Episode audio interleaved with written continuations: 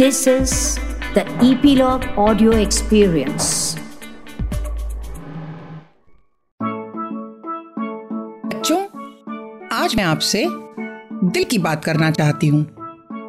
कभी बहुत मन होता है ना कि अपना कमरा हो, अपना वॉशरूम और कोई भी कुछ नहीं कहने वाला हो। हम जो चाहें करें। न माँ कुछ कहे, न पापा, न कोई भाई, न कोई बहन सिर्फ़ अपनी मर्ज़ी हो। आज की नन्ही दुनिया की कहानी इसी तरह की है। इसे लिखा है डॉक्टर कुसुम अरोड़ा ने और आप तक लाए हैं इपीलॉग मीडिया। और मैं, आपकी दोस्त कांता बहार, ये कहानी आपको सुना रही हूँ। एक शहर में एक आनंद परिवार रहता था। इसमें पति, पत्नी, एक बेटा पुलकित और बेटी पलक थी। ये लोग किराए के मकान में पहली मंजिल पर रहते थे। नीचे रहते थे मकान मालिक, जो कि थोड़ी बड़ी उम्र के थे। वे बच्चों से बहुत प्यार करते थे। अक्सर जब वो बाहर खड़े होते और बच्चे ऊपर जा रहे होते तो वो उनके बालों में हाथ फिराकर प्यार करते। पुलकित और पलक दोनों इस प्यार से बहुत गुस्सा होते। कहते, ये कोई तरीका है प्यार करने का? सारा का सारा हेयर स्टाइल खराब कर देते हैं। उनकी मम्मी पापा समझाते कि बड़ों को ऐसा नहीं कहते, पर दोनों बच्चों को वे अच्छे नहीं लगते थे। मकान किराए पर देने से पहले ही उन्होंने कुछ शर्तें रखी थी। अब आनंद तो ठहरे बहुत अच्छे। उन्होंने वो सारी शर्तें हमेशा पूरी की थी। जानते हो शर्तें क्या थी? पहली शर्त, बच्चे ऊपर बॉल से नहीं खेलेंगे। हमें धम धम की आवाज़ नहीं आनी चाहिए।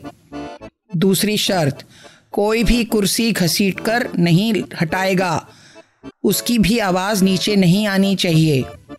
और तीसरी शर्त थी कि वो म्यूज़िक धीरे सुनेंगे और रात को तो कोई शोर नहीं मचाएगा। अब दोनों बच्चों को ये घर जेल लगता था। और सबसे बड़ी बात जानते हो क्या थी? कमरे तो तीन थे, पर वॉशरूम एक ही था और एक पाउडर रूम था, यानी वहाँ कोई नहा नहीं सकता था। इसी वजह से दोनों भाई बहन में झगड़ा होता था। ऊपर से मम्मी पापा की डांट अलग। यहाँ ये क्यों फेंका? नल पूरी तरह बंद क्यों नहीं किया? पैरों में तौलिया क्यों है? दोनों इस घर में रहकर भी रोज पापा से झगड़ते। पापा प्लीज़ अपना घर खरीदें। हमें नहीं रहना किराए के मकान में। और हाँ हम दोनों के लिए अलग अलग कमरे जिनके साथ वॉशरूम अटैच हो, वही चाहिए हमको। अब पापा हमेशा उन्हें समझाते कि घर बनाना आसान नहीं है। उन्होंने एक घर बुक तो किया हुआ है। जब मिलेगा, तब वहाँ चले जाएँगे। दोनों बच्चे बहुत झगड़ते। पर पापा मम्मी के आगे कुछ बोल नहीं सकते, क्योंकि वे उन्हें हमेशा एडजस्ट करने की हिदायत, यानी इंस्ट्रक्शंस देते। पुलकित हमेशा कहता, जब अपने घर में शिफ्ट हो जाऊँगा ना तो देखो कितना एंजॉय करता हूँ। पुलकित थोड़ा जिम्मेदार तो बनो पहले। अभी तक तुम्हारी चीज़ें मैं ही संभालती हूँ, पलक कहती। खैर देखते देखते दो साल बीत गए और आनंद परिवार अपने घर में आ गए। अब पुलकित और पलक के अलग अलग कमरे और उनके साथ जुड़ी हुई उनकी अटैच बाथरूम भी थी। अब घर में रूल बन गया। सब अपना अपना कमरा और वॉशरूम खुद साफ़ करेंगे। बच्चों के सामने एक और शर्त रखी गई थी कि अगर किसी का कमरा या वॉशरूम गंदा हुआ तो उसे एक हफ़्ता दूसरे का भी कमरा और वॉशरूम साफ़ करना पड़ेगा। दोनों बच्चे खुश थे और अक्सर अपने दोस्तों को घर बुलाते, क्योंकि अब कोई खेलने या म्यूज़िक सुनने की मनाही तो थी नहीं। और कभी कभी पुराने मकान मालिक भी उनसे मिलने आ जाते। उनका मम्मी पापा से लगाव था। ऐसे ही एक बार संडे के दिन बिना फ़ोन किए शाम को वे आ गए। अभी अभी पुलकित के दोस्त घर से गए थे और पलक मम्मी पापा के साथ शॉपिंग पर गई हुई थी। पुलकित को शॉपिंग बिल्कुल पसंद नहीं थी, इसीलिए दोस्तों के साथ घर पर था और वे धमाल मचा रहे थे। पुलकित का कमरा सब बिखरा हुआ था।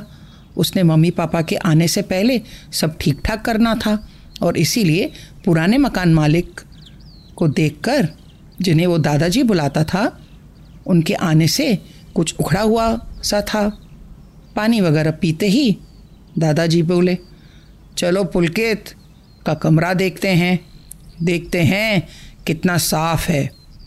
पुलकित अब मन में और गुस्से हो गया, पर उन्होंने कुछ नहीं कहा, उन्हें रोक नहीं पा रहे थे।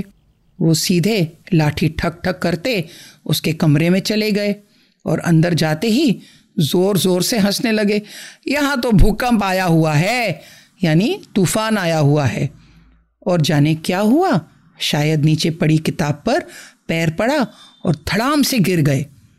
पुलकित डर गया और भागकर उन्हें उठाने की कोशिश करने लगा। इतने में उसका एक दोस्त जो अपना चश्मा भूल गया था, आया। शुक्र है, क्योंकि पुलकित तो उन्हें अकेला नहीं उठा पाता। दोनों ने मिलकर उन्हें बेड पर बिठाया। पुलकित ज़ोर से बोल उठा, क्या ज़रूरत थी मेरे कमरे में आने की? कराते हुए मकान मालिक बोले, मैं ठीक हूँ, तुम दोनों जल्दी से कमरा ठीक करो, नहीं तो बहुत डांट पड़ेगी। जल्दी जल्दी करो। दोनों लड़के हैरान रहे, पर जल्दी जल्दी से कमरा ठीक कर दिया। वो अभी भी करहा रहे थे। पुलकित उन्हें डॉक्टर के पास ले चलने के लिए कहने लगे, पर वो अड़े रहे। इतने में पुलकित के मम्मी पापा और पलक वापस आ गए। दादाजी ने इससे पहले कि कुछ हो, बोलना शुरू कर दिया, देखो, ये लड़का कितना समझदार हो गया है। मैं उसका कमरा देखने आया और जाने कैसे गिर गया। मेरा इतना ख्याल रखा है इसका दोस्त भी इसके जैसे ही समझदार है। देखो, मेरी कितनी देखभाल की है दोनों ने। पापा ने पुलकित को प्यार किया और उन्हें गाड़ी में बिठा डॉक्टर के पास ले गए। जानते हो, उस दिन पुलकित ने सबसे ज़रूरी चीज़ सीखी, बड़ों की बातें मानना। वे हमेशा हमारे हित मतलब अच्छी की ही सोचते हैं। हमें उनका सदा सम्मान, यानी इज़्ज़त रिस्पेक्ट करनी चाहिए। अब आप भी इस बात का ख्याल रखेंगे ना, मेरे नन्ही दुनिया के सितारों, और पुलकित अंदर ही अंदर अपने आप से उन्हें नापसंद करने के लिए खूब गुस्सा हो रहा था। सबसे अच्छी बात तो ये थी कि पुलकित ने कभी पलक को भी उनकी बुराई नहीं करने दी। नन्ही दुनिया में कहानी सुनने के लिए धन्यवाद।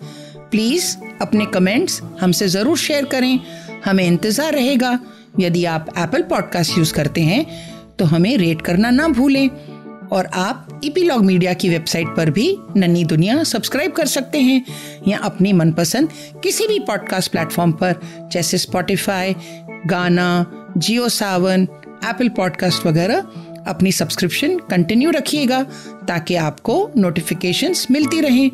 मैं कांता बहार आप सबसे फिर मिलूँगी एक नई कहानी के संग, आपकी अपनी नन्ही दुनिया में।